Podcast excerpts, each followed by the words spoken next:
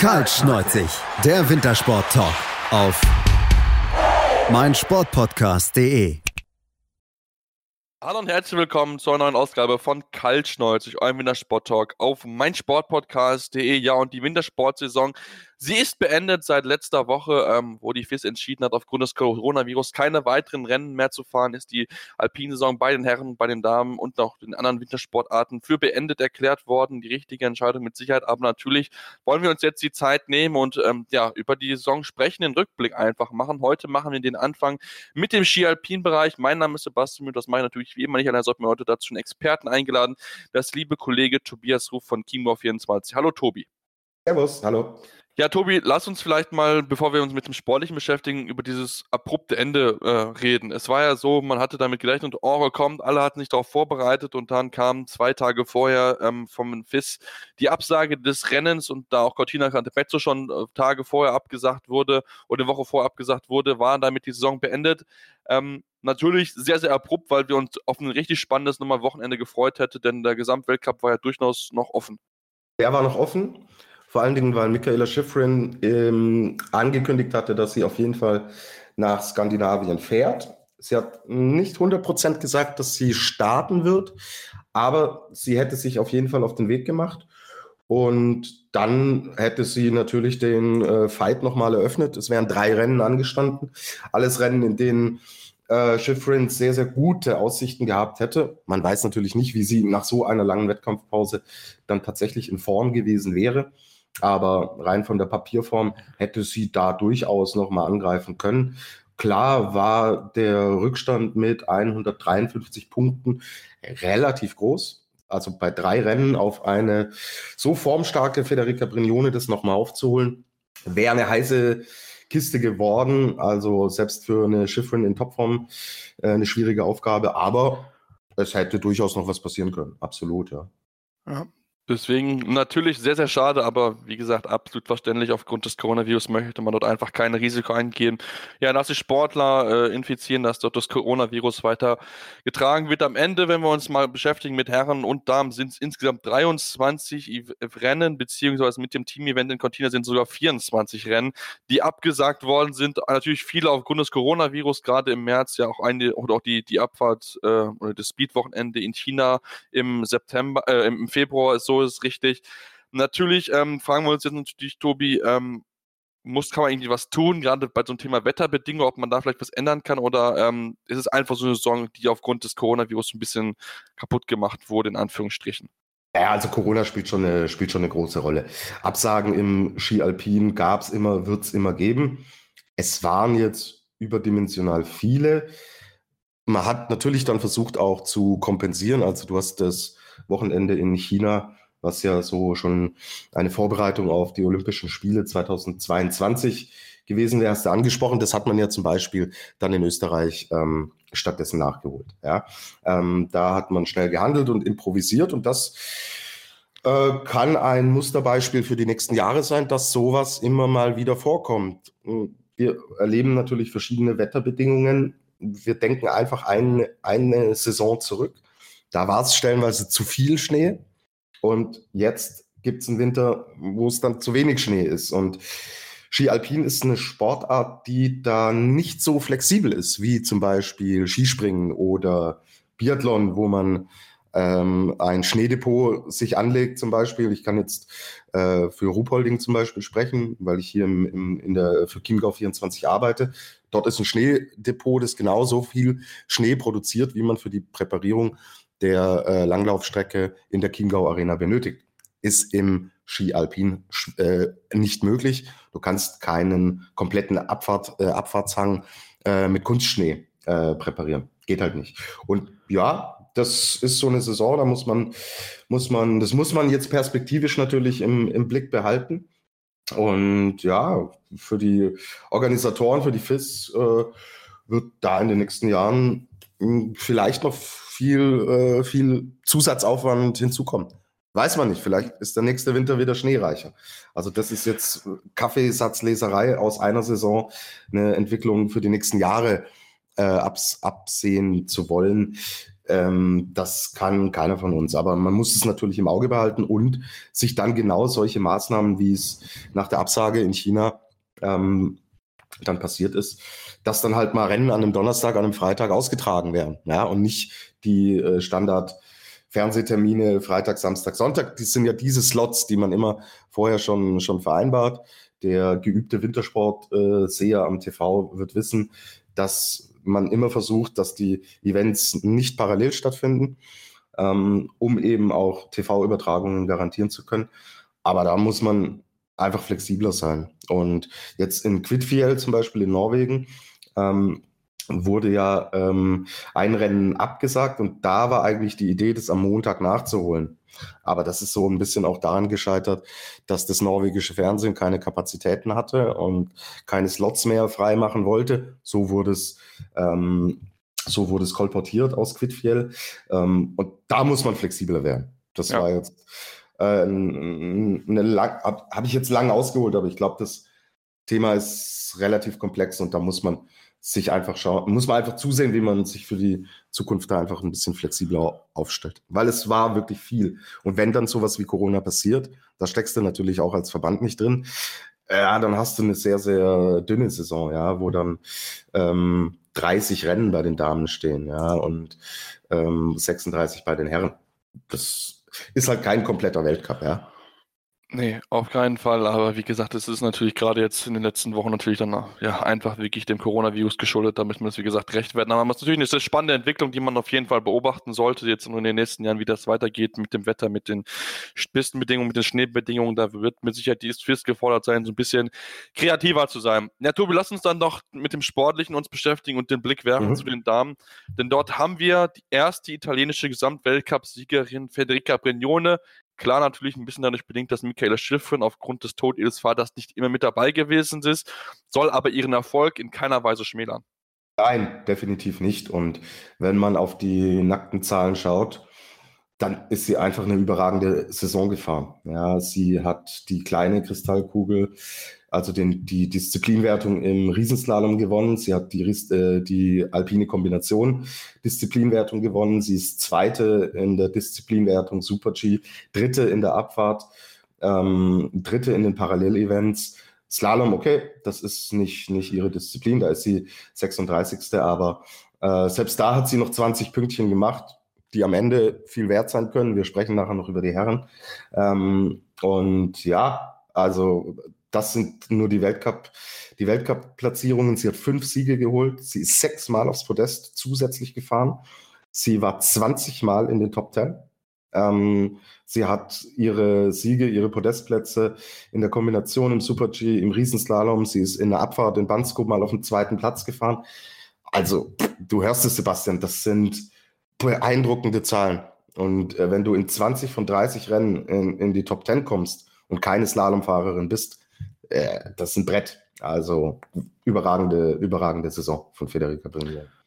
Auf jeden Fall. Ich meine, wenn du bei zwei Drittel der Rennen in die Top Ten fährst, ähm, ich denke, da müssen wir uns nicht überhalten, dass du das nicht verdient hast, diesen Gesamtweltcup am Ende in die Lüfte zu strecken. Das müssen wir ganz, ganz klar so sagen. Und ähm, hat natürlich dann auch vielleicht so ein bisschen eigentlich die größte Konkurrentin, die es ja gewesen ist, immer von Michaela Schiffrin. Peter Vlicho war so ein bisschen dopiert, denn die hatte sich mit Sicherheit ausgerechnet, hey, okay, Michaela Schiffrin ist jetzt ein paar Rennen nicht da, das ist jetzt meine Chance, ähm, hier vielleicht den Gesamtweltcup zu holen. Am Ende Platz drei im Gesamtweltcup. Ähm, natürlich vielleicht ein bisschen bedingt, dass dann auch nicht gefahren sind, dann wäre es vielleicht nochmal knapper gewesen, aber trotzdem knapp 200 Punkte Rückstand. Ähm, ja, trotzdem soll mit zwei, mit zwei kleinen Kugeln im Parallelslalom und Slalom eigentlich für sie trotzdem noch eine gute Saison, auch wenn es dann zum ganz großen Wurf nicht gereicht hat. Ja, die Saison war gut und sie hat auch mehrere Rennen gewonnen. Es sind fünf an der Zahl, äh, wenn, ich, wenn ich mich recht erinnere. Das ist natürlich eine gute Bilanz. Sie hat Michaela Schifrin auch als Schiffin noch regulär gefahren ist und ganz normal in Form war, das ein oder andere Mal wirklich richtig geärgert. Also auch äh, gerade in Disziplinen, äh, wo Schiffrin haushoch überlegen schien, ähm, Slalom zum Beispiel, da hat sie ihren Stempel nachhaltig, nachhaltig aufgedrückt. Und warum es für sie im Endeffekt mit dem Gesamtweltcup nichts wurde, äh, liegt einfach daran, dass sie zu spät angefangen hat, äh, die Speed-Disziplinen zu fahren. Sie ist nämlich im, äh, im ersten Teil der Saison, also im Jahr 2018, ist sie nicht in den Speed-Wettbewerben angetreten. Übrigens, 2019. Äh, ja, sorry, 2019. Danke.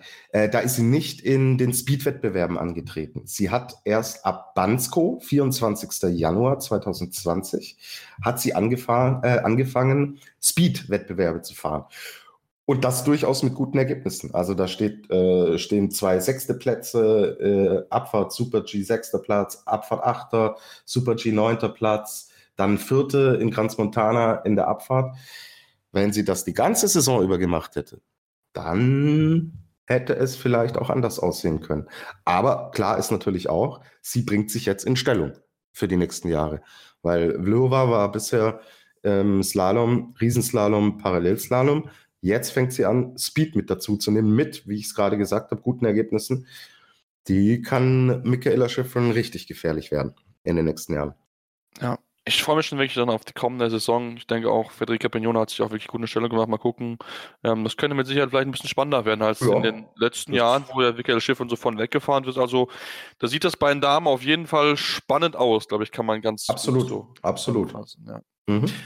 Dann lass uns zur vielleicht besten Speedfahrerin im letzten Jahr kommen, ähm, denn Corinne Sutter hat sowohl die Abfahrtskugel gewonnen als auch die Super-G-Kugel und damit äh, muss ich ganz ehrlich zugeben, Tobi, mich überrascht, denn meine Top-Favoritin auf die beiden Kugeln waren sie auf keinen Fall.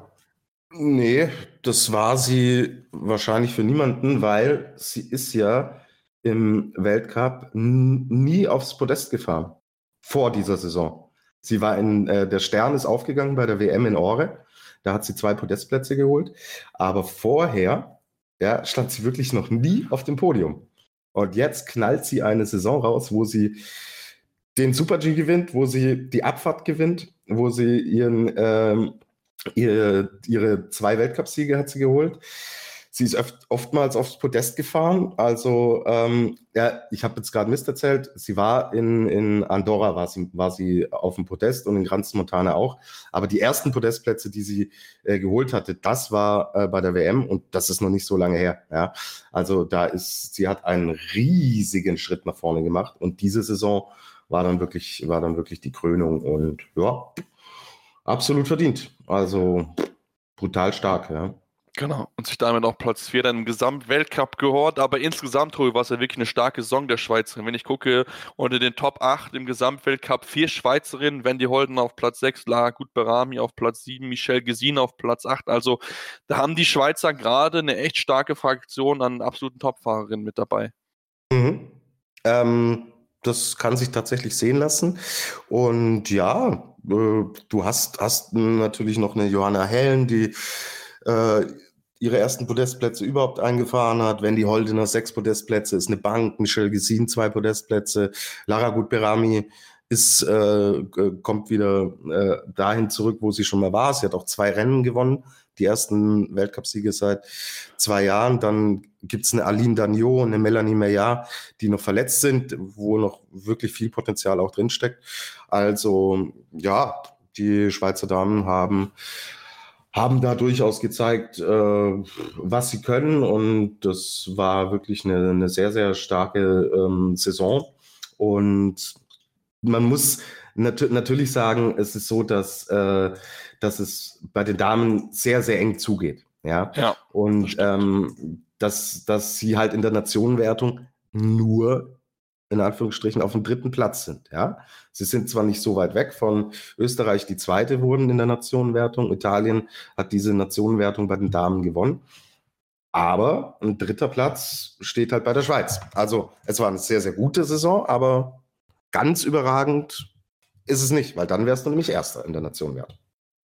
Genau, das stimmt. Am Ende fehlten 316 Punkte auf die erstplatzierten Italienerin, die mit Marta Bassino auf Platz 5 und äh, Sofia Gotcha auf Platz 11 auch noch zwei sehr gute Fahrerinnen hatten. Und auch Mat Marta Bassino, Tobi, hast du mir vorher gesagt, ist deine Überraschung der Saison. Ja, also sie ist ja keine Unbekannte. Sie, sie war vor dieser Saison war sie auch schon ähm, fünfmal auf dem Podium davon aber viermal im, äh, im Riesenslalom, einmal in der Kombination. Dieses Jahr allerdings hat sie alleine fünf Podestplätze und einen Sieg geholt. Ja? Also ähm, das zeigt schon, dass sie eine extrem gute Saison gefahren ist. Sie ist 24 Jahre alt und die Podestplätze und äh, hat sie in der Kombination im Super-G, im Riesenslalom, in der Abfahrt und in Parallelevents geholt, im Parallel-Riesenslalom. Das zeigt natürlich, wie vielseitig sie ist. Sie ist 24 und sie ist perspektivisch eine, kann sein, dass Federica Brignone nicht die einzige Gesamtweltcup-Siegerin bleibt auf lange Sicht. Weil das ist natürlich eine Ansage, wenn du so vielseitig und so erfolgreich bist. Also hat mich sehr überrascht, dass sie so einen Sprung auch gemacht hat. Ja, auf jeden Fall. Ähm, gucken wir natürlich mal genau darauf, was hier noch im nächsten Jahr gelingen wird, auch in den nächsten Jahren darauf, mit Sicherheit einen Namen, den man sich vielleicht auch mal tienen sollte, dann für die Zukunft. Da sind wir sehr gespannt. Wir machen jetzt eine kurze Pause und kommen gleich zurück. Wir beschäftigen uns natürlich auch mit dem deutschen Frauenteam. Dann müssen wir natürlich auch mal gucken, wie sich die geschlagen haben und natürlich werfen noch den Blick auf die Männer. Deswegen bleibt dran. Hier bei Kalt, der Sport Talk auf meinsportpodcast.de. Schatz, ich bin neu verliebt. Was? Das ist er. Aber das ist ein Auto. Ja, eben. Mit ihm habe ich alles richtig gemacht. Wunschauto einfach kaufen, verkaufen oder leasen. Bei Autoscout24. Alles richtig gemacht. Kommen wir jetzt nun zum deutschen Team, Tobi, auf dem wir uns mhm. ein bisschen gerückt haben. Ähm, beste Deutsche im Gesamtweltcup ist Viktoria Rebensburg auf Platz 9. Und um dann die nächste Deutsche zu finden, muss man ein bisschen scrollen. Das ist Kira Weitel auf Platz 30. Und das zeigt natürlich auch, dass das deutsche Technikteam mal wieder nur hinterhergefahren ist. Ähm, ja, was machen wir daraus aus der Saison aus deutscher Sicht? Ähm, ist es eine Enttäuschung? Ist es ein Schritt vorwärts, ein Schritt rückwärts? Wie ist so dein Eindruck? Ja, es ist schon, ist schon Tendenz, also ist schon eine Enttäuschung und tendenziell ein, ein Schritt zurück. Mighty Vicky ist im Speed-Bereich eine, eine, tolle Saison, eine, eine, gute Saison gefahren. Sie hat zwei Siege geholt, allerdings keinen, keinen weiteren Podestplatz.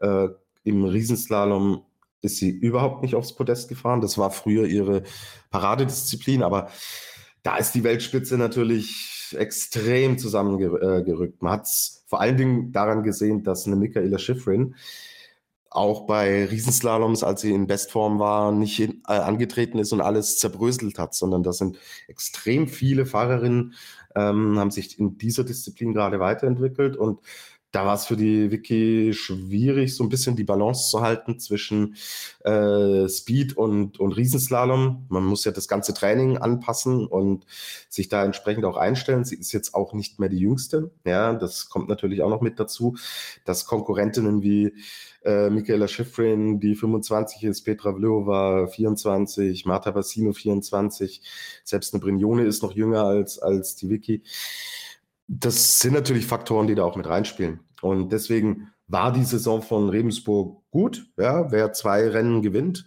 ähm, fährt eine, eine, ordentliche Saison. Sie ist ja auch jetzt Neunte im Gesamtweltcup geworden. Und wenn sie sich in Garmisch nicht so schwer verletzt hätte, dann wäre sie da auch noch höher klassifiziert ja. gewesen. Also es war während der Saison hat sie sich immer so zwischen Platz vier und, und acht äh, so eingependelt in dem Bereich. Das wäre auch drin gewesen. Deswegen Vicky Gut. Kira Weidle ähm, hatte wirklich das große Pech, dass sie sich in der Sommervorbereitung äh, verletzt hat und äh, das Trainingslager in Chile vorzeitig abbrechen musste. Diesen Trainingsrückstand hat sie irgendwie nie kompensieren können, obwohl es eigentlich ganz gut anfing. Ja, sie hat in, in äh, Lake Louise, wo die, die ersten Speedrennen waren, hat sie eigentlich noch gute Ergebnisse erzielt mit einem achten Platz und einem sechsten Platz und ja, dann war irgendwie so ein bisschen ein Knick drin. Äh, in Bansko ging es noch, ja, da ist sie sechste und achte wieder geworden, aber sie ist letztes Jahr zweimal aufs Podest gefahren und ich hatte mit ihr gesprochen vor der Saison und sie hat gesagt, ja, trotz der Verletzung hofft sie, dass sie so daran anknüpfen kann und da vielleicht noch einen draufsetzen kann. Hat ein bisschen auch mit einem ersten Weltcup-Sieg geliebäugelt, aber weil, ähm, ja, schwierige, schwierige Umstände jetzt für die Kira, aber sie ist eine sehr junge Athletin noch, sie ist 24 Jahre alt. Ähm, da können wir für die Zukunft schon ähm, drauf setzen, dass, dass da von ihrer Seite aus noch was kommt. Ähm, ja, und jetzt die Technikerin. Also ich fand, ich weiß nicht, wie es dir ging, Sebastian, so ein, im ersten Saisonteil sah das eigentlich alles ganz ordentlich aus. Ja. ja. Da ähm, hat man wirklich gedacht, dass sich so das Ganze, angeführt von Christina Ackermann und von Lena Dürr, dass sich das Ganze so stabilisiert. Ähm, boah, aber dann war das nach dem, nach dem ähm, Slalom in Lienz ab da was mehr oder weniger vorbei. Und dann haben sie nicht nur einen Schritt zurückgemacht, sondern eigentlich zwei Schritte zurückgemacht. Also da waren dann Ergebnisse, die schlechter waren als noch ähm, vor der letzten Saison, wo man ja schon eine kleine positive Entwicklung nach oben sehen konnte. Und dann hat man eigentlich gedacht, so, hm, da scheint so ein stetiges Wachstum zu entstehen. Und ja, aber ich gehe jetzt da nicht mit einem guten Gefühl raus aus der Saison. Vor allen Dingen, weil die beste, die wir dann wirklich noch hatten, ja, die auch ähm, den neunten Platz in der Slalomwertung belegt hat, nämlich die Christina Ackermann, die hat die Karriere jetzt beendet. So. Und das ist natürlich für das, für das äh, Technikerteam, gerade im Slalom, extrem schwierig. Ähm, einen Namen möchte ich noch, noch äh, erwähnen, das ist Marlene Schmotz, die wirklich gut reingekommen ist in die Saison, die gerade auch im, im Riesenslalom auch durch Zwischenläufe, also dass sie mal in einem, in einem Durchgang die, die zweitschnellste war und dass sie sich da kontinuierlich gesteigert hat. Selbst die Viktoria Rebensburg hat sie extrem gelobt und hat gesagt, wow, die, die Leni, die macht richtige Fortschritte. Ihr reißt natürlich dann, also das heißt natürlich, ihr reißt dann das Kreuzband und das ist extrem bitter für den Deutschen Skiverband. Ich hoffe, dass sie bald zurückkommt und bald an die Form anknüpfen kann, die sie gezeigt hatte. Und ja, ansonsten müssen wir schauen, wie sich, wie sich das weiterentwickelt, weil, mh, hm, ja, wie du schon selber sagst, dass man muss weit nach unten scrollen, um die, um die deutschen Damen dazu zu finden. Ja. Ja, genau. Ähm, ja, hoffen wir natürlich für die Marlene Schmott, dass sie möglichst wieder fit wird und dass dann ähm, ja, in der kommenden Saison bei den Technikdamen wieder ein Schritt nach vorne zu sehen ist. Wie gesagt, erste Saisonteil sah es relativ gut aus, aber danach ist ein Einbruch gekommen und natürlich jetzt mit ohne Christine Ackermann wird es natürlich nicht einfacher. Deswegen bin ich mal sehr mhm. gespannt, wie sie sich dort präsentieren werden. Ähm, lass uns vielleicht noch, äh, Tobi, über die Österreicherin sprechen, denn wir hatten sie erwähnt, Platz zwei in der Nationenwerkung, trotzdem keinen in den Top Ten. Ähm, ja, gutes Gesamtergebnis, aber so diese großen Ausreißer nach oben haben dann vielleicht gefehlt oder wie würdest du es für die Österreicherin zusammenfassen? Ja, ähm, das ist eigentlich ganz gut äh, von dir schon zusammengefasst, dass so diese, diese ganz großen Ausreißer, die wir letztes Jahr zum Beispiel von der Nicole Schmiedhofer, die die Rennen ja in Serie gewonnen hat, ähm, dass wir die jetzt nicht gesehen haben. Was wir allerdings gesehen haben, also ähm, es stehen am Ende des Tages stehen für die österreichischen Damen stehen ähm, zwei Weltcupsiege. Und das ist für eine Nation wie Österreich zu wenig. Ja, müssen wir nicht drüber reden. Also das hat die hat äh, Viktoria Rebensburg alleine geschafft. Und das ist das, was du ja auch sagst, so die ganz großen Ausschläge nach oben, die haben wir nicht gesehen. Was wir aber gesehen haben, dass sie unheimlich vielseitig aufgestellt sind. Ja, also dass du hier Namen findest, äh, dass du Franziska Gritsch, Kathi Linsberger, Kathi Truppe, ähm, Nina Ortlieb, Nicole Schmiedhofer, ähm, Steffi Venier, die sind alle aufs Podest gefahren. Also du siehst, wie vielseitig sie aufgestellt sind, aber die ganz große Topfahrerin, die ist ihnen einfach abgegangen in diesem Jahr. Und ja, klar, es ist keine Saison, wo man jetzt mit der Zunge schnalzt als Österreicher, aber äh, wenn wir jetzt gerade über die Perspektiven innerhalb der deutschen Mannschaft gesprochen haben, dann siehst du hier natürlich absolutes äh, Potenzial, ja, weil du einfach auf viele verschiedene Athletinnen in Zukunft in allen Bereichen, also im Speed, im Technikerbereich, kannst du auf viele verschiedene ähm, Athletinnen setzen. Und deswegen äh, würde ich abhaken und einfach darauf aufbauen und dann ähm, kann das irgendwann schon wieder auch in eine Richtung gehen, wenn es muss nur bei einer so ein richtiger Knoten aufgehen, ja. Und dann hättest du hm, hättest du da ähm, in der Nationenwertung auch wieder äh, Platz 1 stehen. Deswegen in der Summe äh, war das schon, also in der Breite war das gut, in der Spitze war es zu wenig.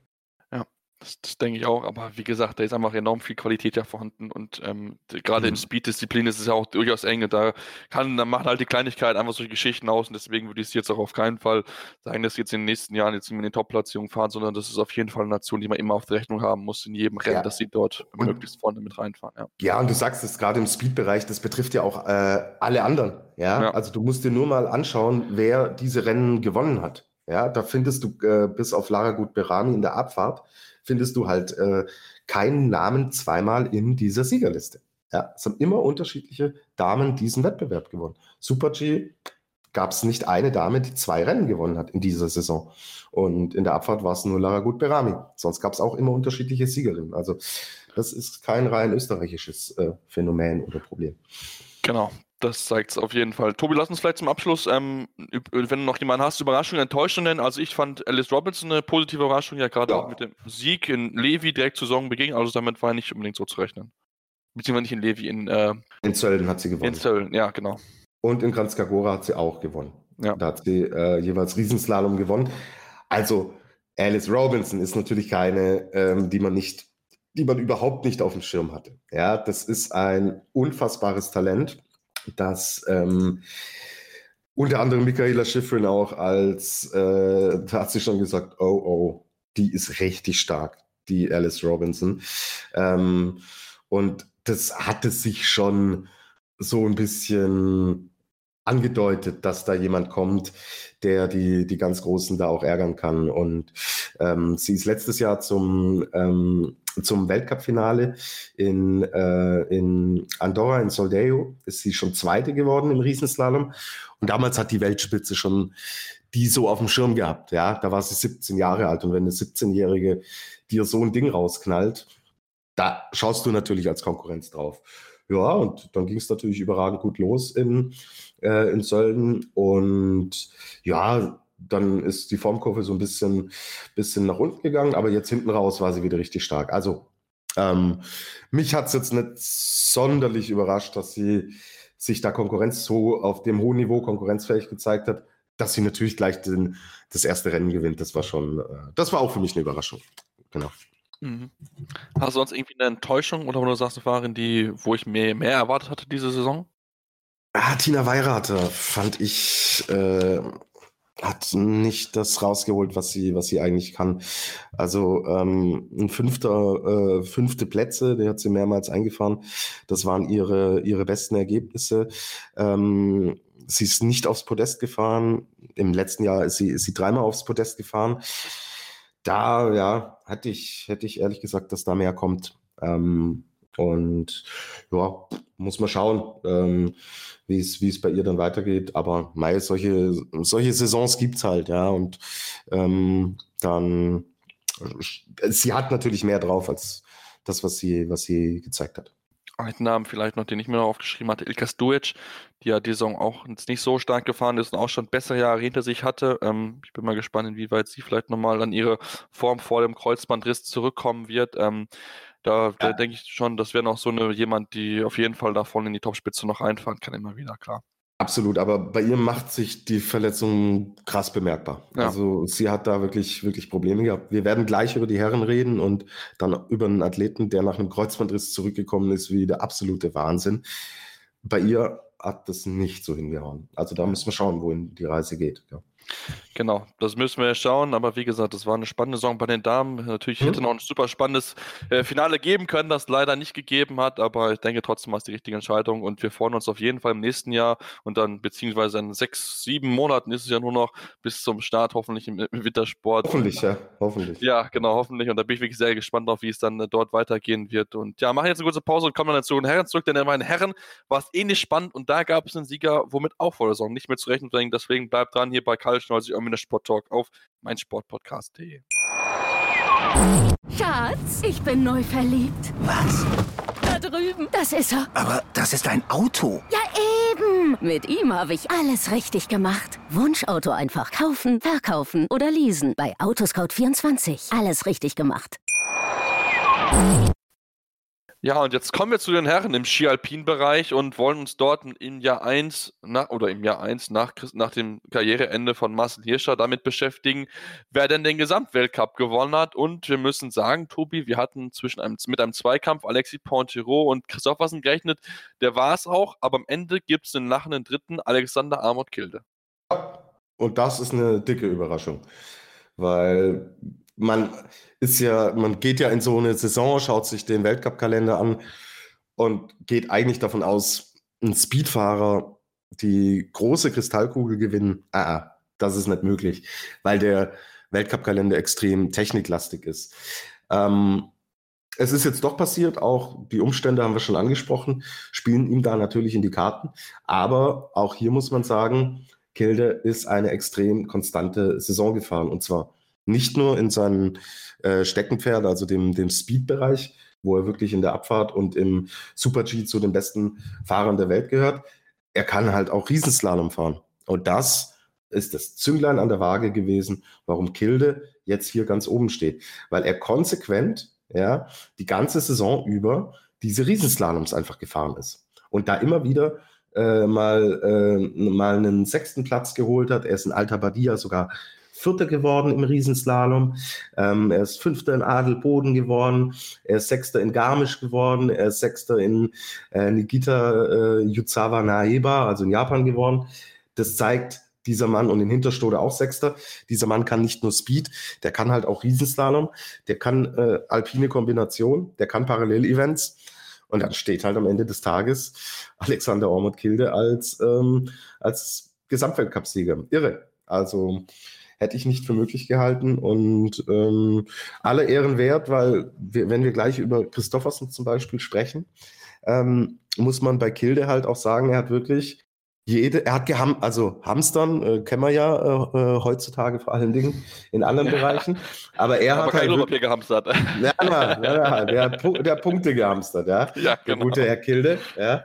Was, was äh, für den Normalverbraucher die Nudeln und das Toilettenpapier sind, sind für ihn halt Punkte äh, im Riesenslalom und in Parallelevents und in der Kombination. Das hat er konsequent die ganze Saison über durchgezogen und ist sechsmal aufs Podium gefahren, hat ein Rennen gewonnen. Also dieser Mann, auch dieser Mann steht, steht zu Recht da oben. Auch wenn die Zahlen jetzt äh, Vierter in der Abfahrtswertung, Dritter in der Super-G-Wertung, Zweiter in der Kombinationswertung.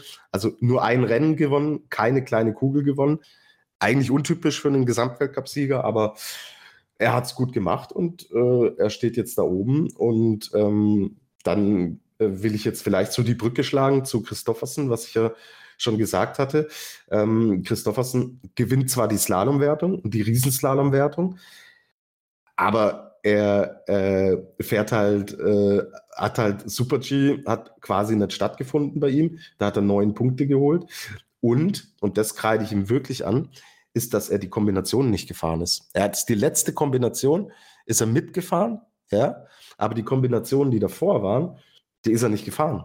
Und ganz ehrlich, in so einem engen Feld mit Pantero, mit äh, Kilde, kannst du dir einfach nicht erlauben zu sagen, hm, ich verzichte auf die Kombination. Das sind zwar okay, nur drei Rennen, aber es gehen ihm zwei Rennen ab und ein Christoffersen hat ja die Fähigkeiten, wenn er die Kombination konsequent fahren würde, hat er die Fähigkeiten, da aufs Podium zu fahren. Und das muss er sich ankreiden lassen, dass er da einfach ähm, nicht alles äh, investiert hat, um die große Kugel am Ende des Tages zu holen. Genau, da bin ich definitiv bei dir. Und bei Alexander Amott-Kill muss immer an deinen Vorgänger denken, Tobi, der auch Tobi hieß, ähm, mhm. vor zwei, drei Jahren. Der hat immer wieder gesagt, behaltet mir Alexander Amott-Kilde im Auge. Und ähm, ja, ich werde jetzt mit Sicherheit, er wird sich mit Sicherheit darin bestätigen fühlen, dass er wirklich nur so eine starke Saison gefahren hat. Natürlich gehen die Grüße an raus, die älteren oder die längeren Zuhörer, die bei uns mit dabei sind, werden sich an ihn erinnern, an die Stimme. Und deswegen, ähm, ja, wirklich eine starke Saison gefahren, immer einfach die Chancen genutzt. Und ja, am Ende die beiden Favoriten, schon durchaus dupiert, das kann man, glaube ich, schon ganz gut sagen. Ähm, mhm. Natürlich, ne, es war irgendwie so ein bisschen klar, aber ich fand auch, dass Christoffersen und Pontero beide nicht so nicht so richtig stark gewesen sind, also jetzt nicht so eine Dominanz aufbringen konnten, wie es zum Beispiel Hirscher zu besten Zeiten gemacht, sondern immer so Rennen dabei hatten, wo ich mich gefragt habe, wie sie sich eigentlich so ein Ergebnis ja, haben zustande bringen können. Also irgendwie wirkten die nicht immer zu 100% frei und top in ihren Leistungen. Ist so mein Eindruck, Tobi. Mm, ja, es war tatsächlich schwankend, wobei mir Pantiro gerade jetzt auch hinten raus ähm, ja, sehr, sehr, sehr, gut gefallen hat und der äh, war von der Saisonplanung, war der auf einem extrem guten Weg und ohne die Leistung von Kilde jetzt schmälern zu wollen, aber mit dem Technikerwochenende, was in Kranzkagora gekommen wäre, mit dem Saisonfinale, ähm, wo alles gefahren wird. Ja, ähm, und dieser Stärke von Pantiro auch im Super G. Ja, wäre es, glaube ich, am Ende des Tages in der Form, in der er war, wahrscheinlich dann doch auf Pantiro ähm, hinausgelaufen, weil, weil der, der Rückstand äh, mit 54 Punkten, der ist halt nicht groß, ja, das hätte er in, in einem Slalom, hätte er das, hätte er das rausholen können auf auf Kilde. Deswegen, mh, mm, für ihn ist es natürlich extrem bitter. Aber, und jetzt anschließend an das, was du auch schon gesagt hast, hier stehen halt vier Nuller, vier Nullergebnisse im Slalom. In Levi nicht qualifiziert, in Wengen, in Kitzbühel und in Chamonix nicht zu Ende gefahren, also ausgeschieden. Vier Nuller, Sebastian, im Slalom. Eine Disziplin, in der Kilde nicht punktet.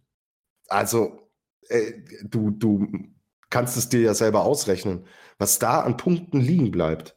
Das ist, das ist irre. Und das macht am Ende des Tages, macht das den Unterschied aus.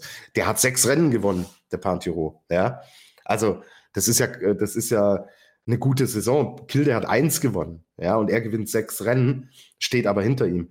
Und das sind diese vier, ähm, diese vier Slaloms, die er nicht beendet hat. Die kosten ihm am Ende die große Kugel. Und jetzt steht er in Jahr 1 nach Hirscher, obwohl er sechs äh, Rennen gewonnen hat, steht er mit dieser depperten kleinen Kugel für die Kombination da, wo drei Rennen gefahren wurden. Und sonst hat der Mann nichts gewonnen. Ja? Christoffersen gewinnt Slalom und Riesenslalom und er steht mit der Kombinationskugel da. Also extrem bitter für ihn. Ja auf jeden Fall, da bin ich, bin ich komplett bei dir. Also da, da, darfst du dir einfach keine Fehler erlauben. Das, das ist halt bei ihm halt das ein oder andere Mal dabei gewesen. Natürlich gerade Levi, da darfst du nicht erlauben, dass du nicht mal ins zweiten Durchgang kommst. Und dafür war die Qualität von Pontiros viel zu gut dafür. Und wenn du guckst, 54 Punkte in vier Rennen, hätte er im Slalom noch ja. rausgeholt. Ja, ja. Also, dann müssen wir nicht darüber diskutieren. Also das ist ja.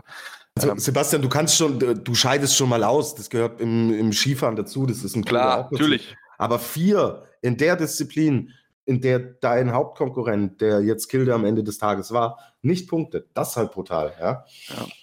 Aber selbst im Kampf mit Christophersen, der ja auch ein guter Slalomfahrer ist, darfst du halt auch dann natürlich dann nicht ja, viermal ja. nicht punkten. Das ist natürlich auch ein Absolut. Thema. Aber ähm, da hast du die Punkte natürlich dann durch die Speed-Disziplin natürlich dann wieder rausgeholt, aber das ist dann, wie gesagt, ein, ein, spannendes Thema natürlich und das spricht aber auch, dass man wirklich dann auch gucken kann am nächsten Jahr, dass mit Sicherheit spannend bleibt, denn wenn man sich dann solche kleinen Aussätze erlaubt, dann haben natürlich auch andere ähm, Fahrer eine Chance, dort vorne mit reinzukommen. Lass uns zum österreichischen Team kommen, ähm, im Jahr 1 ohne Christoffersen, ähm, mit Platz 4, Platz 5 im Gesamtweltcup, Matthias Meyer und Vincent Kriechmeier haben gerade die Speedfahrer ähm, ja, so ein bisschen die Kohlen aus dem österreichischen Ofen geholt. Tobi. Ja, das, das kann man so sagen. Also die, die Speedfahrer haben es für die Österreicher, ähm, für die österreichischen Herren haben es die tatsächlich gerettet, weil, ja, äh, also Riesenslalom war natürlich eine absolute Vollkatastrophe aus österreichischer Sicht. Ja, da hast du nicht einen Podestplatz. Im Slalom Marco Schwarz kommt natürlich von einem Kreuzbandriss zurück. Sowas braucht dann immer, immer ein bisschen Zeit und er hat auch zwei Podestplätze geholt. Und äh, Adrian Pertl ist wirklich ein kleiner Stern, der da aufgegangen ist, der auch in Chamonix aufs, aufs Podest gefahren ist. Und deswegen, klar, auch im Slalom, äh, wenn du halt so einen Athleten hast wie Marcel Hirscher, bist du als Nation extrem verwöhnt. Und wenn der, der dir wegbricht, dann merkst du halt erstmal, wie, wie schaut denn die Realität eigentlich aus. Und ähm, deswegen, die Techniker werden nicht zufrieden sein, aber die, die Speedfahrer, die haben eine gute, gute Saison hingelegt. Also gerade äh, Kriechmeier und natürlich allen, allen äh, vorneweg der, der Matthias Meyer. Das äh, war schon extrem, extrem starke Saison von, von den beiden. Also da können und müssen die Österreicher in Zukunft so ein, ein bisschen auch, auch drauf zählen und setzen. Ja. Genau. Kleine Kugel haben sie aber trotzdem nicht gewonnen, Nein. da ihnen Nein. zwei Schweizer die Kugeln geklaut haben. Beat in der Abfahrt und Maro Cavielzel im Super-G. Also da haben die Schweizer, die auch die beste Nation gewesen ist, insgesamt und auch bei den Herren, ähm, ja, wirklich ihre Klasse bewiesen und stehen aktuell als die Skifahrernation in schlechthin da, bei Männer und Frauen, will ich jetzt auch mal sagen, ja. Ja, ja, also gerade bei den Herren, das ist, wir haben ja über die Frauen vorhin schon gesprochen, die Dritte geworden sind in der Nationenwertung. Aber was die Herren ähm, dieses Jahr von der Schweiz da hin, hingebrettert haben in die, in, auf die Pisten der Welt, das ist schon extrem beeindruckend. Ja, also du hast natürlich, du hast schon Bert Voits angesprochen, du hast äh, Mauro Caviezel angesprochen und Carlo Janka ähm, ist auch wieder aufs Podest gefahren und hat wieder Top-10-Ergebnisse eingefahren, äh, den man ja auch schon ein bisschen abgeschrieben hatte. Ein Marco Odermatt, ja, dieser junge Bursche, der ähm, den Super-G in Beaver Creek gewinnt, sich danach verletzt, aber schon auch zeigt, was in ihm steckt. Und dann äh, fahren, fährt der Odermatt auch im Riesenslalom aufs Podium. Loic Meillard ist im Riesenslalom aufs Podest gefahren. Und Slalom ist natürlich ein Brett. Ja, also was Daniel Jühl da rausgehauen hat mit äh, drei Siegen und, äh, und zwei weiteren äh, Podestplätzen, das ist schon extrem stark. Und auch da ein Ramon Zenhäusern, der regelmäßig liefert. Also die sind halt in der Breite extrem gut auch aufgestellt. Ja. Ähm, mit, mit Abstand die stärkste Nation. Müssen wir, glaube ich, nicht, nicht groß drüber reden. Äh, fünf Vorsprung im, äh, im Nationenwertung, ach, 85 Punkte auf die drittplatzierten Norweger, die äh, auch mit äh, Kjetil äh, Jansrud noch einen dritten Mann in den Top 10 hatten, aber ja, die Schweizer sind wirklich absolut bombenstark, also da ist wirklich viel, viel Qualität vorhanden. Ja. Da können wir aus deutscher Sicht, Tobi, nur von träumen. Ähm, Thomas Dresen Platz 9, äh, Platz 2 in der Disziplinwertung ähm, in meiner Abfahrt, also schon eine gute Leistung dort gezeigt, aber auch dahinter fehlt so ein bisschen an einem zweiten guten Mann. Ja, aber lass uns über Thomas Dresen sprechen. Also das ist natürlich eine brutale Saison, die er Ja. abgeliefert hat. Ähm, dieser Mann ist ähm, von einer extrem schweren Verletzung zurückgekommen. Er hat sich ja äh, 2018, Ende 2018 in, in Beaver Creek hat er sich das Knie zerfetzt und die Schulter war, war kaputt. Er musste die Saison natürlich beenden ähm, mit, mit Kreuzbandriss und was da alles kaputt gegangen ist. Und dann war allen nicht so ganz klar, wie kommt er denn zurück? Ja, Ilka Strujic, wir haben es vorhin angesprochen.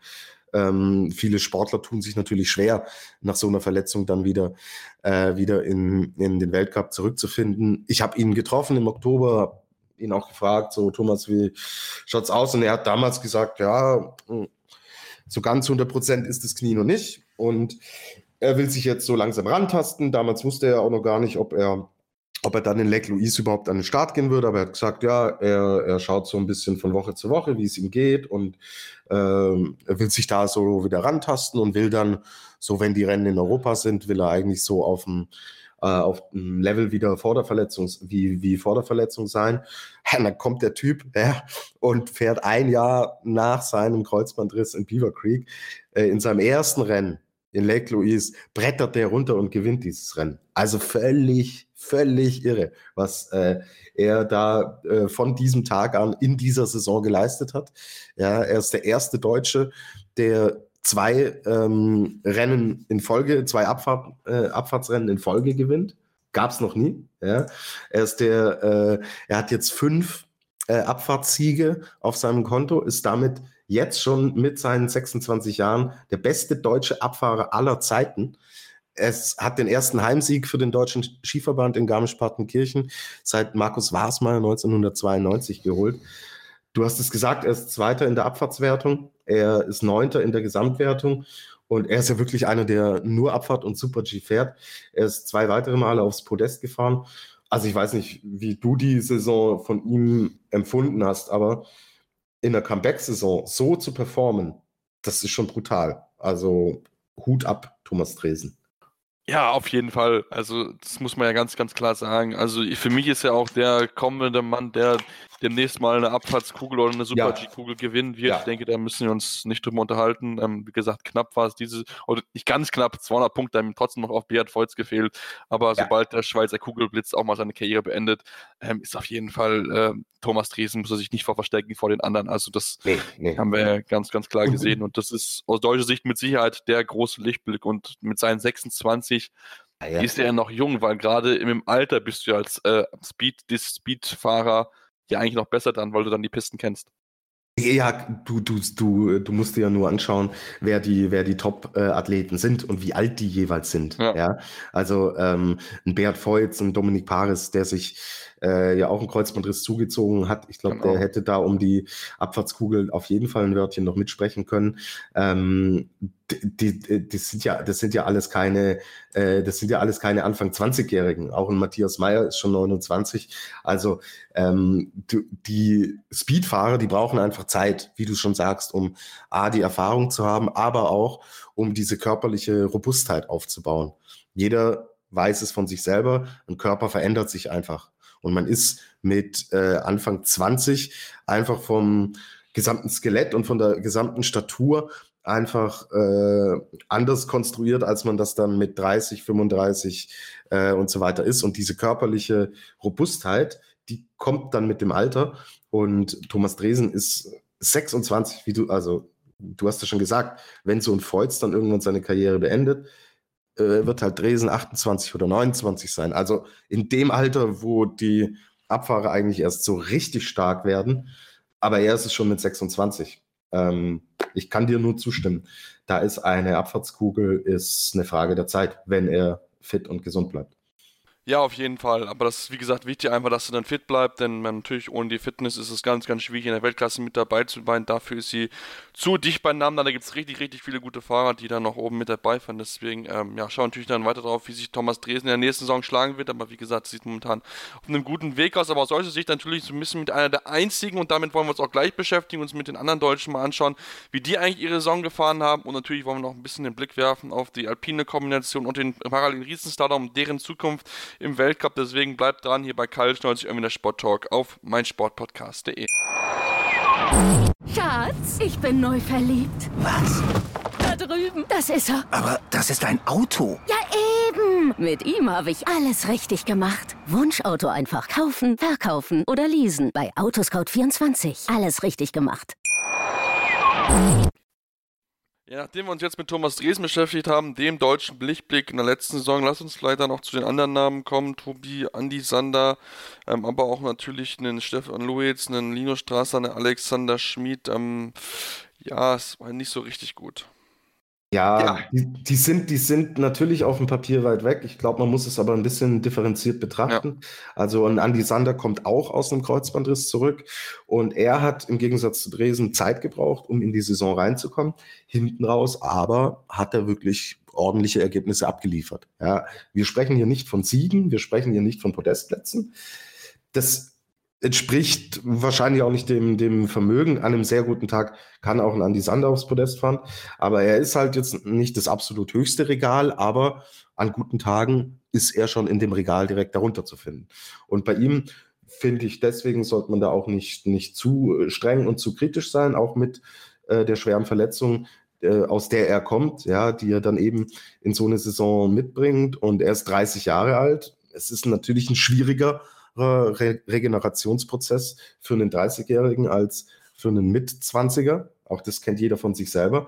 Und ähm, deswegen bei ihm würde ich tatsächlich so sagen, dass es eine, eine ordentliche Saison war. Das gleiche äh, trifft für mich auf Linus Strasser zu, der in den Jahren davor ja äh, himmelweit davon entfernt war, unter äh, in, in die Top und unter die besten zehn zu fahren, also ein Top Ten Ergebnis zu, zu äh, fahren in den Slalom-Bereichen. Und wir hatten ja ganz große Sorge vor der Saison, wie soll das denn werden, wenn jetzt Felix Neureuter weg ist. Und dann kam der Linus Strasser daher und hat für den deutschen Skiverband, muss man sagen, im Slalom-Bereich das Ding mehr oder weniger gerettet. Ja, auch hier reden wir nicht vom Podest, aber wir reden äh, von äh, einem neunten, äh, wir reden von einem neunten Platz, wir reden von einem äh, achten Platz, wir reden von einem siebten Platz, von einem sechsten Platz. Das ist schon in Ordnung. Ähm, bei ihm ist halt dieses Ding immer, Linus Strasser ist so ein bisschen zwischen Genie und Wahnsinn. Entweder er riskiert halt viel zu viel, oder er riskiert dann zu wenig, weil er weiß, wenn er zu viel riskiert, dann äh, scheidet er wieder aus. Und er sagt selber, es ist bei ihm immer so ein bisschen schwierig, so die Balance zu finden. Äh, oft will, wollen die, die Beine schneller als der Kopf und dann mal wieder umgekehrt. Und ähm, ja, aber ich finde, er hat es gut gemacht, auch mit dem Druck, der natürlich auf ihm gelastet ist, weil Felix Neureuter aufhört und er dann so da ein bisschen in die, in die Bresche springen musste. Und deswegen würde ich ihm da schon auch noch ein, ein ordentliches Zeugnis äh, attestieren. Ich weiß nicht, wie du es siehst jetzt bei den beiden, ob das nur für mich so eine subjektive Wahrnehmung ist. Ähm, aber ich finde, die zwei haben es tatsächlich äh, gut gemacht in der, in der Saison. Ja, also ich finde auch, Linus Strasser hat schon Schritte nach vorne gemacht. Also das haben wir definitiv schon schlechter gesehen. Da bin ich absolut bei dir. Also mit Platz 12 im Slalom-Weltcup. Ähm, ich glaube, das kann man wirklich sehr, sehr mit zufrieden sein. Ähm, wirklich, seine Leistungen sind gut. Klar, er ist manchmal dann noch zu sehr schwankend in seiner Leistung. Also du merkst schon noch, dass der erste oder der zweite klar besser ist als der andere. Aber zumindest kommt er jetzt konstant in die Punkte rein. Das ist auf jeden Fall etwas, genau. was man ihm anrechnen sollte. Und ähm, ja, Andi Sander, das, das war mir gar nicht mal so bewusst, muss ich ganz ehrlich zu meiner Schande gestehen, dass er die Verletzung hatte. Aber natürlich klar, ähm, da braucht man einfach ein bisschen länger mit 30, dass man so eine schwere Verletzung einfach wegsteckt, ja. ähm, um dann vorne mit reinzukommen. Dann lass uns aber dann vielleicht über Stefan Luiz sprechen. Hm. Ähm, was war mit ihm? Ja, was war mit ihm? Gute Frage. Also äh, man ist eigentlich sehr positiv in die, in die äh, Saison gegangen, weil er weitestgehend verletzungsfrei durchgekommen ist durch die Vorbereitung und mit ganz großen Erwartungen dann ähm, in Sölden an, an den Start gegangen ist. Und dann hat so, boah, dann hat so das, das Übel ihren Lauf genommen. Also er ist da noch 16. geworden. In Sölden war mega enttäuscht. Aber wenn er gewusst hätte, was danach für Ergebnisse kommen, dann hätte er den äh, 16. Platz in Sölden äh, wahrscheinlich äh, gerne genommen. Ähm, das war komplett der Wurm drin. Es, äh, ich hatte das, also Stefan Lulz war immer ein Fahrer, der extremes Risiko geht und der immer äh, Fehler einbaut in seine Fahrt. Nicht bewusst, aber die passieren. Er hat es aber in den letzten Jahren immer wirklich äh, mit perfekter Abstimmung, mit äh, seiner Technik auch hat er äh, und mit, mit seiner aggressiven Art, Ski zu fahren, hat er das immer kompensieren können. Und dieses Jahr haben irgendwie diese Rädchen nicht ineinander gegriffen. Dann ist ihm die Körpersprache abgegangen. Er ist äh, verunsicherter geworden. Äh, die Startplätze wurden immer, immer höher. Ja, du, man weiß ja, die guten Fahrer qualifizieren sich für diese erste Startgruppe und haben da natürlich einen Vorteil, dass du gerade in ersten Durchgängen auf sehr, sehr guten Pisten fährst, die dann noch besser sind als äh, bei den Startnummern, die dahinter kommen. Das heißt, da ist so ein Schneeballeffekt entstanden, der den er sich selbst auch nicht wirklich erklären konnte. Und boah, wenn man sich die Körpersprache mal angeschaut hat, das war schon echt heftig. Also da habe ich mir wirklich Sorgen gemacht ähm, um ihn. Und er ist ja teilweise nicht in die, äh, ist dreimal, äh, er ist nicht in zweite Durchgänge gekommen. Ja, also das muss man sich mal überlegen. In, äh, er ist zweimal in äh, einem Riesenslalom, was eine Paradedisziplin ist, wo er eigentlich zur Weltspitze gehört, ist er nicht in den zweiten Durchgang gekommen das ist schon richtig heftig. Ja. Ähm, Mai, auch er ist dann ausgeschieden mal, das kommt natürlich vor im Ski Alpin, äh, passiert, aber sich nicht zu qualifizieren für den zweiten Durchgang ist schon heftig. Dann aus Nichts am 23. Äh, Dezember, einen Tag vor Weihnachten, ist er Zweiter geworden in einem Parallelevent, wobei diese Parallelevents ähm, die kannst du nicht als Referenz nehmen. Ähm, das hat mit dem klassischen Skifahren wenig zu tun. Ja. Und dann aber, und das gibt mir jetzt so ein bisschen Hoffnung, für die nächste Saison äh, ist es hinten raus wirklich besser geworden. Wir hatten da zwar nur noch in Garmisch und in Hinterstoder hatten wir nur noch zwei Riesenslaloms, da ist aber Neunter und Achter geworden. Und das sind Ergebnisse, an die er sich in der nächsten Saison wieder hinorientieren muss. Jetzt gleich wieder in die Saison zu gehen und sagen, ha, ich will äh, wie, wie in den Jahren davor äh, um Siege mitfahren, aufs Podest fahren. Dafür ist zu viel passiert in dieser Saison. Man muss die jetzt genau aufarbeiten, woran es wirklich gelegen hat. Äh, man muss technisch arbeiten, man muss Material, mit Material schauen, ob da wirklich alles äh, sauber war und dann sich wieder in diese Sphären orientieren, die wir jetzt hatten. Aber das, die Saison war natürlich für Stefan Luiz absolut zum Vergessen. Ja. Und deswegen, ich bin gespannt, wie, wie sich diese Karriere weiterentwickelt. Ähm, er ist natürlich auch erst 27, also noch alles gut, ja. Und So, solche Jahre gibt es im Sport, wo dann einfach mal die Dinge nicht funktionieren, aber der Turnaround sollte recht schnell kommen. Ja. Weil noch so eine Saison, dann wird es irgendwann schwierig. Auf jeden Fall. Ähm, denn man hat es ja auch gesehen mit einem Fritz Dopfer, ähm, der jetzt seine Karriere beendet hat. Wenn du dann wirklich so in einem Negativtrudel drin bist, ist es halt ganz, ganz schwierig, da unten rauszukommen. Deswegen ist jetzt der Rücktritt jetzt vielleicht auch nicht mehr so unbedingt überraschend. Natürlich, klar, für ihn natürlich hätte sich was Schöneres gewünscht hinten raus, aber ähm, man hat ihm einfach gemerkt, nach seiner schweren Verletzung ist er nie wieder in diese Form gefunden von vorher. Es äh, ist natürlich auch eine extrem schwierige Verletzung gewesen. Also ein Schien- und Wadenbeinbruch ist für einen Ski-Alpin-Fahrer extrem sch schwierig. Also der, der Markus Wasmeier hat mir das mal erklärt. Wo sitzt denn dein Skischuh? Ja, du kannst dir ja mal selber jetzt unten hinlangen, Sebastian. Wo mache ich? Äh, ja, mache ich auch gerade. Ja. Und wo platzierst du eben diesen Skischuh? Und das ist genau diese Stelle, wo halt das Schien- und Wadenbein gebrochen ist. Das ist schwierig. Ja, und, stimmt. Ja. Ähm, davon hat er sich nie erholt. Der war einer der besten Slalomfahrer der Welt, der Fritz Dopfer. Ja, der hat Silber bei, bei der WM 2015 gewonnen. Der ist, äh, hat, glaube ich, sieben oder acht Podestplätze insgesamt in seiner Karriere in Slalom und Riesenslalom geholt. Weltcupsieg hat, hat, da hat es immer um, um ein paar Hundertstel gefehlt, aber mei, allein das zeigt ja schon, äh, wie erfolgreich er war. Und dann kommt diese Verletzung und äh, ab diesem Moment ging es nicht mehr und er hat selber auch gesagt, der Körper macht nicht mehr mit. Schade, aber war die richtige und vernünftige Entscheidung. Genau, das, das denke ich auch. Ähm, wie gesagt, da soll sich dann konzentrieren, dass dann der Körper dann wieder fit ist und dass er nicht zu sehr Langzeitschäden davon trägt, die ihn dann ja sein Leben lang begleiten werden. Ja, ähm, den Eindruck hat er nicht gemacht und ich ah, glaube. nee, jetzt nicht, aber ja. Ja, ja, dass er genau solche Dinge, die du jetzt ansprichst, dann auch verhindern will. Und genau. Äh, es ist ja für einen Fritz Dopfer auch dann da um, um 35, äh, Platz 35 und 40 mitzufahren. Wenn du mal Weltspitze warst, ist das extrem frustrierend. Und ja, dann sagt er sich auch so, nee, komm, es soll nicht mehr sein. Ich habe eine schöne Karriere gehabt, die beende ich jetzt. Und äh, er wird dem, dem Skisport auch erhalten bleiben. In welcher Funktion wird man sehen. Aber an dieser Stelle war es die richtige Entscheidung. Genau. Ja, genau. Lass uns vielleicht ähm, so ein bisschen zum Abschließen zum Herrenteil über das Thema Überraschung, Enttäuschung sprechen. Ähm, wen hast du da auf deiner Liste? Ich fand zum ja. Beispiel Philipp Zubcic sehr stark, muss ich zugeben. Ähm, ich würde mit der Enttäuschung anfangen, weil wir den deutschen Blog so. gerade äh, schon voll äh, gemacht haben. Und äh, die große Enttäuschung für mich ist ein Deutscher. Und das ist Josef Ferstl. Ähm, die Saison war, war, war puh, die war nix. Also er ist 74. geworden im Gesamtweltcup, Sebastian. 109 Punkte. Allein letztes Jahr äh, für seinen Kitzbühel-Sieg hat er 100 Punkte bekommen. Ja. Und dieses Jahr hat er 109 Punkte. Das Ganze äh, fing an mit einem Riesenslalom-Training in Sölden, wo er sich an der Hand verletzt. Dann äh, fällt er dadurch äh, einige Wochen aus. Die ganze Mannschaft reist nach Nordamerika, um sich auf die Rennen in Lake Louise und Beaver Creek vorzubereiten. Peppy Ferstl muss zuschauen. Und diesen Rückstand hat er nie wieder aufgeholt in der ganzen Saison. Weißt du, was seine beste Platzierung war in diesem Winter? Drei, Platz 13 in, in Hinterstuder. Oh. Er war letztes Jahr 23. im Gesamtweltcup. Das darfst du nicht vergessen. Und jetzt steht da die 74.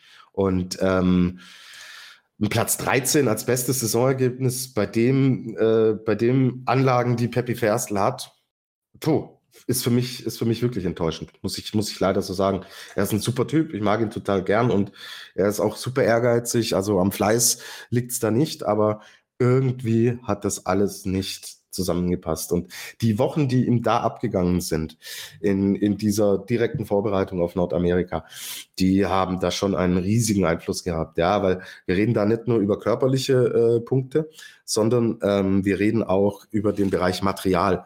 Das Material spielt so eine große Rolle im Ski Alpin und das ist auf einem so hochentwickelten Niveau. Wenn dir da einfach viele Testfahrten und viele Testkilometer abgehen, ist es schwierig, da äh, reinzukommen. Soll jetzt diese Verletzung soll jetzt nicht die Generalausrede für die ganze Saison sein. Das wird er, wird er auch nicht so sehen. Ähm, aber es spielt eine Rolle, aber trotzdem, es war übrigens ein zwölfter Platz in Garmisch, war das beste Ergebnis. Äh, wie ihr seht, mache ich auch meine Fehler, aber ob zwölf oder dreizehn, die Saison war einfach nichts. Also da muss, muss er schauen, dass er das abhakt und nächste Saison verletzungsfrei wieder zurückkommt. Genau. Genau, denke ich auch. Zuletzt, so schlecht wie zuletzt 2016, damals 95, damit knapp 40 Punkte weniger, aber wenn man vergleicht, letztes Jahr mit diesem Jahr fast die dreifache Punktzahl weniger. Ja. Also ja. das, ist schon, das ist schon heftig. Auf jeden Absolut. Fall sehr, sehr heftig, ja. ja. Du, jetzt darfst du gerne über Philipp Sub Subcic sprechen, mein Lieber. Ja, genau, Philipp Subcic. Ja, also ich finde, ähm, also ich finde wirklich, dass die, Öst äh, die, die Österreicher, sage ich schon, dass die Kroaten aktuell wirklich eine gute junge Truppe beisammen haben, angeführt, wie gesagt, von Philipp Subcic, Platz 3 im Gesamt, äh, in Gewertung von den äh, Riesen, Riesenslalom, wirklich äh, über die Saison vorne mit dabei gefahren, am Ende Platz 14 in der Gesamtwertung, mal eben die Punkteanzahl vervierfacht aus dem Jahr zuvor, also ähm, da ist wirklich jemand mit dabei, wo ich sagen muss, der ist auf jeden Fall im Riesenslalom, muss man ihn auf der Rechnung haben, in allen Rennen. Hat mir auch gut gefallen, ja. Ähm, das das nimmt, nimmt, die, nimmt die richtige, richtige Entwicklung. Und ja, du hast, du hast ja alles schon vorweggenommen. Also da kann ich, kann ich dir nur zustimmen. Alles gut. Hast du noch eine Überraschung oder eine, so jemand sagst, okay, der hat echt gute Leistung gezeigt im letzten Jahr? Also der Marco Odermatt gefällt mir schon extrem gut, ja, mit seinen das 22 ich, ja. Jahren.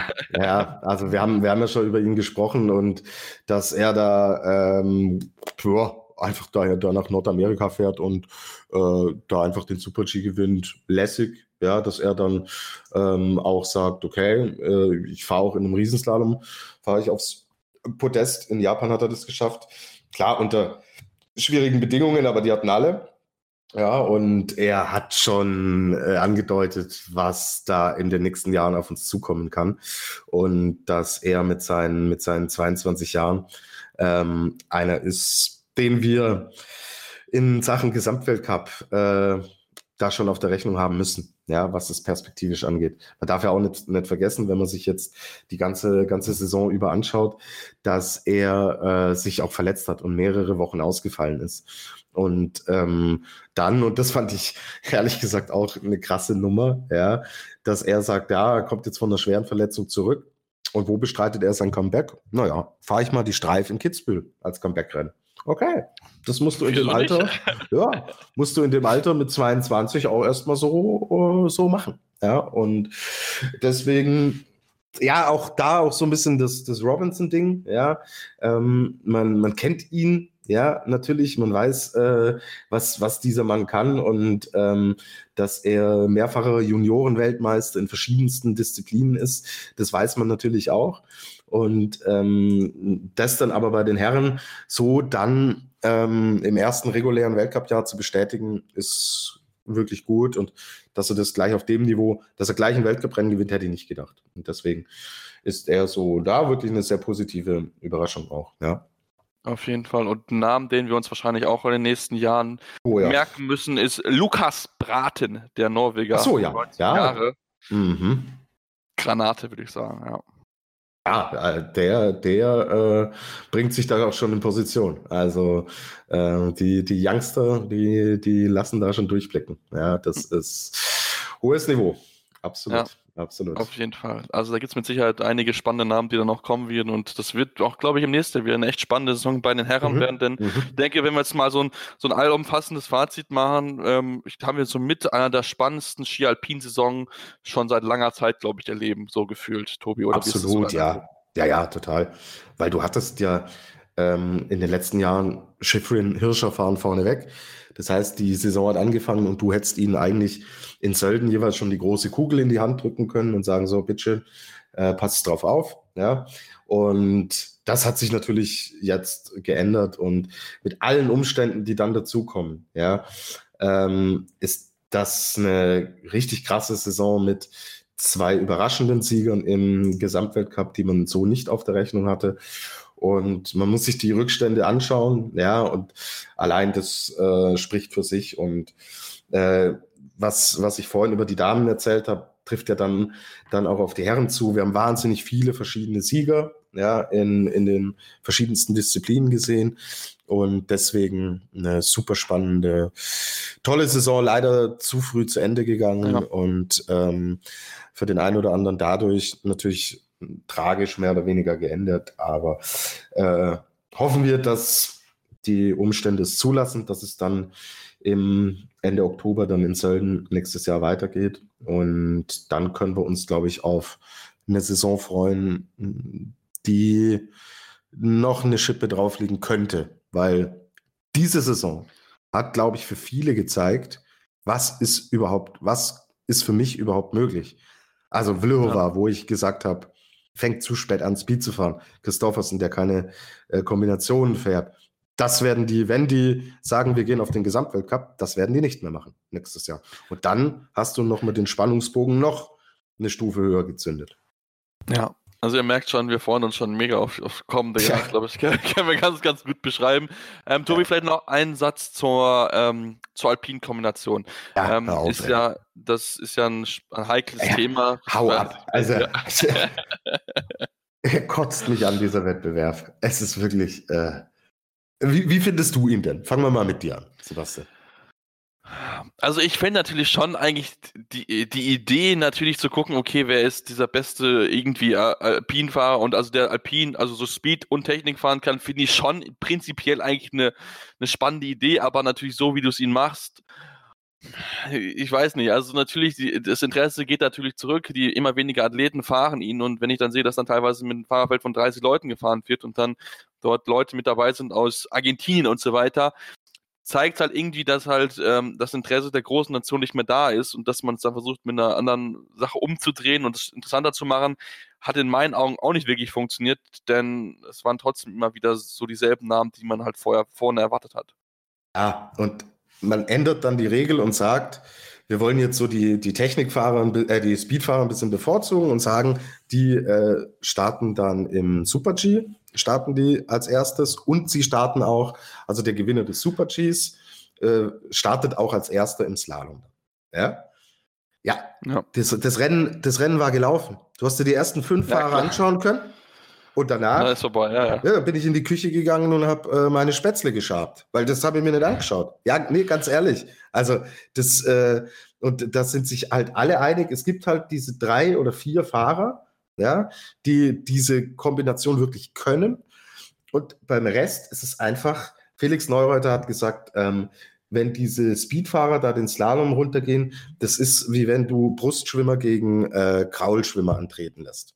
Das ist dann, wir reden hier von Spitzensport, ja, und das ist dann kein Spitzensport mehr ab, ab dem fünften oder sechsten Starter im Slalom. Und das sind Rückstände von sechs oder sieben Sekunden zustande gekommen. Und du hast gesagt, wer dann da halt alles am Start ist oder halt auch nicht.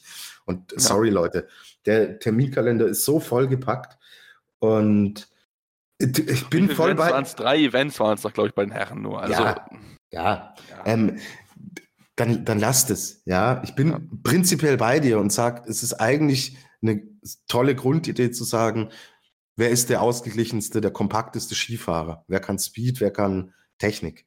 Ist eine Grundidee, die super ist. Aber das Vorgängermodell war ein Auslaufmodell. Das Modell, das sie jetzt versucht haben, ist halt, ist halt auch nicht interessant. Und wie willst du denn Leute von außen für alpinen Skisport begeistern, wenn die da zufällig mal einschalten und so einen Slalom sehen, in so einem Kombinationsslalom ab Start Nummer 10, ja, und äh, da, da fährt der, der Hans-Dieter äh, Vollpfosten, fährt halt mit neun, neun Sekunden Rückstand ins Ziel. Ja, da bin ich doch als Nicht-Ski-Alpi-Fan, sage ich da ähm, doch, ja, das schaue ich mir doch nicht an. Das hat dann mit Spitzensport nichts zu tun. Sollte von euch einer wirklich Hans-Dieter Voll, äh, Vollpfosten heißen, entschuldige ich mich. Das war willkürlich gewählt. Aber du weißt, was ich meine. Ja, ja ich weiß, was du meinst. Ja, ja. Gut.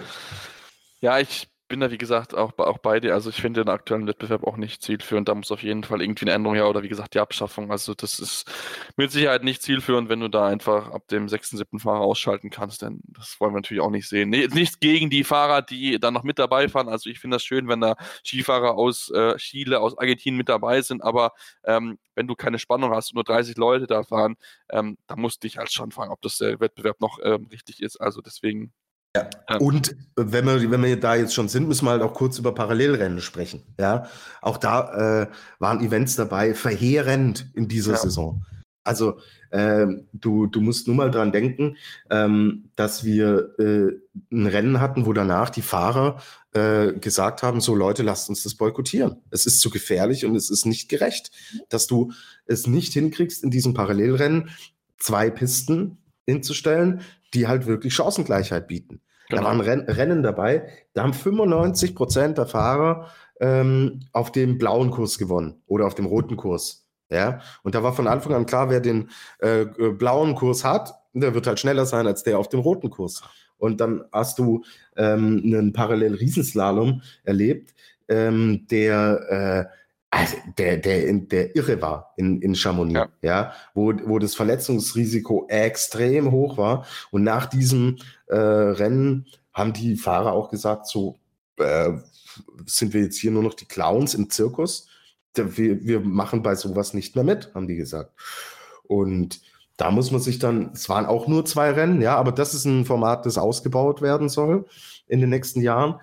Und da muss man sich auch überlegen, wie geht es denn weiter mit sowas? Weil jetzt mal eine Frage an dich.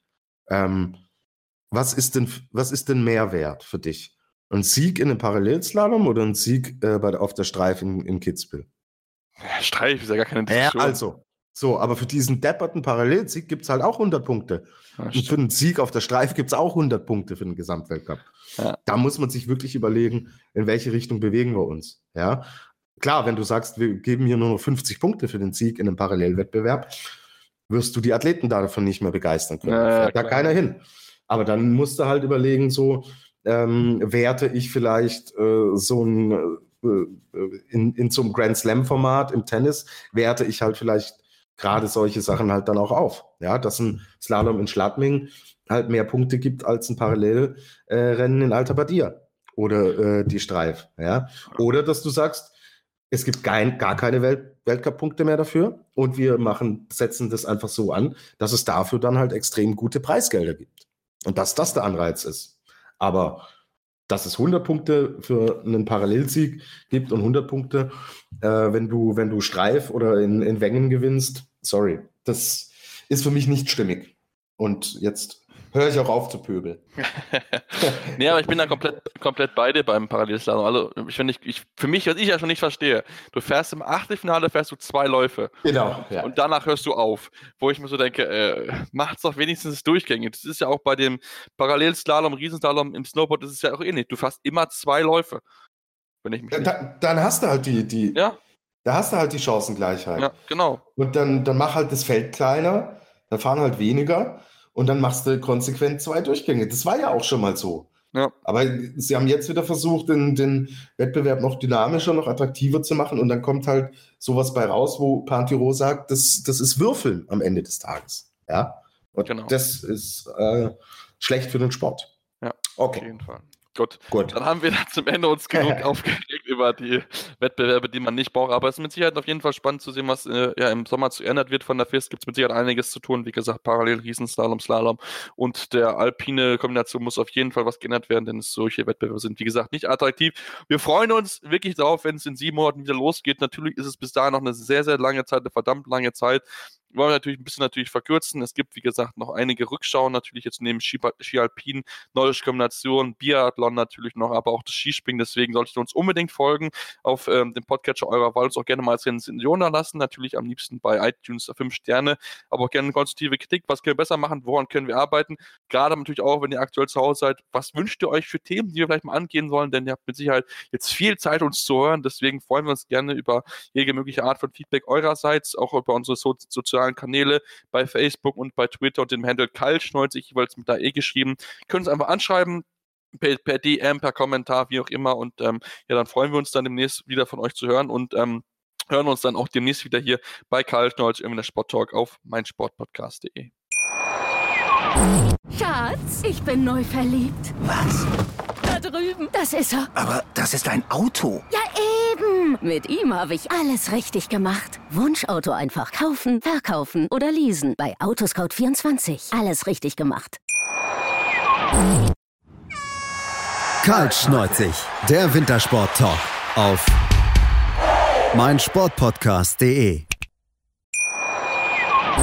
Schatz, ich bin neu verliebt. Was? Da drüben. Das ist er. Aber das ist ein Auto. Ja, eben. Mit ihm habe ich alles richtig gemacht. Wunschauto einfach kaufen, verkaufen oder leasen. Bei Autoscout24. Alles richtig gemacht.